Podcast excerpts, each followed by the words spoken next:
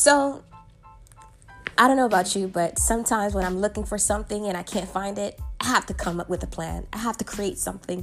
And so I didn't really find any platform that was really talking about singlehood in a way that was very different.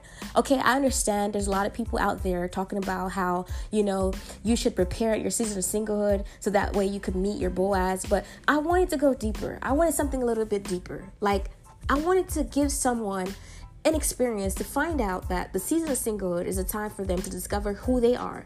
I believe that the very first assignment that God gives us is to find ourselves, to know our identity in Him, and to pursue the God given purpose He's given us to fulfill on this earth. And so, this is what Mastering Singlehood is all about.